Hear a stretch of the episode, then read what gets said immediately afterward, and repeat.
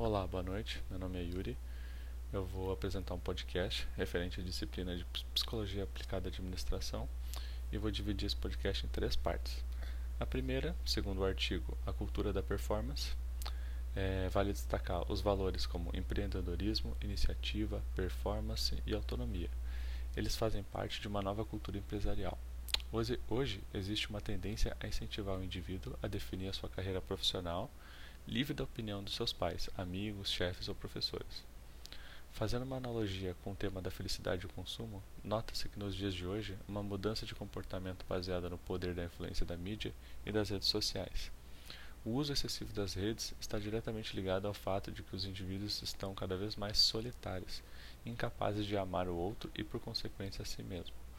A solução acaba na palma das nossas mãos. Existem diversos de influenciadores digitais vendendo fórmulas mágicas sobre como mudar de vida, ensinando tudo o que é necessário para alcançar o sucesso.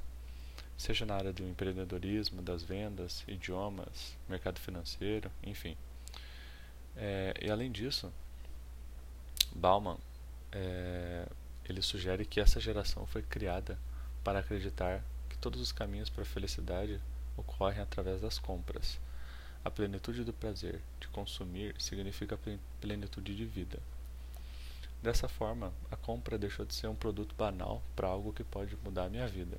Eu mesmo sou um exemplo disso, porque eu já adquiri uns três cursos com o intuito de mudar a minha carreira, porém ainda não terminei nem o primeiro e já penso em adquirir o quarto.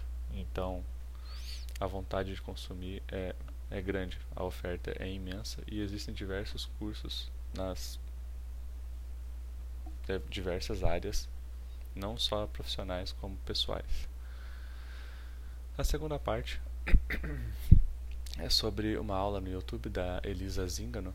Esse vídeo ele traz o conceito de psicologia positiva, que é o estudo do funcionamento humano ideal, que visa descobrir e promover os fatores que permitem os indivíduos e as comunidades a, prosperarem. É longe de ser um mundo cor-de-rosa ou um ser feliz o tempo todo. É necessário vi vivenciar todas as emoções para a gente evoluir e sobreviver. Nesse sentido, a psicologia positiva nas organizações busca promover um ambiente acolhedor, seguro para o colaborador produzir bem e produzir melhor. Para isso, é preciso trabalhar a liderança e valores na empresa, mitigar sofrimento das pessoas e construir um local que as pessoas consigam se sentir mais seguras e acolhidas para elas serem que realmente, quem elas realmente são dentro de uma organização. Mas como a gente pode fazer isso? Né?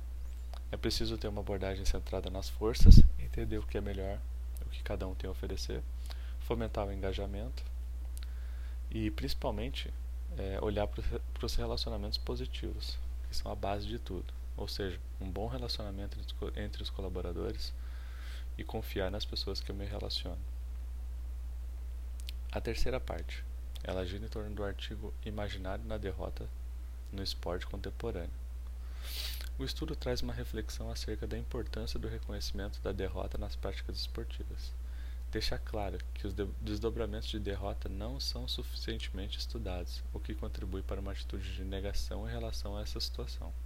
Segundo Brown, essa lógica de valorização extrema do resultado esportivo é uma construção ideológica que circula por meio de impacto midiático e que essas instituições esportivas absorvem uma boa parte das tendências mortíferas dos indivíduos de uma sociedade em crise prolongada.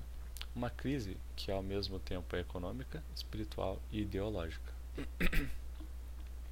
Por esse motivo, é necessário cautela com a cultura de valorização do melhor, do primeiro lugar, esquecendo as pessoas, as outras pessoas que ficam envolvidas no processo essas práticas podem ser observadas nas organizações. Cada colaborador possui qualidades e defeitos, mas cabe ao líder mediar a corrida por resultados e reverter a competição a favor da empresa, de modo que a saúde mental e as características naturais dos trabalhadores sejam preservadas.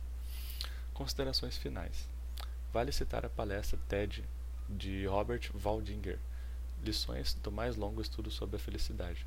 Após décadas de estudo, de relacionamento humano, chegou-se à conclusão que os bons relacionamentos nos mantêm mais felizes e saudáveis. As conexões sociais são benéficas para os seres humanos, as pessoas felizes produzem mais.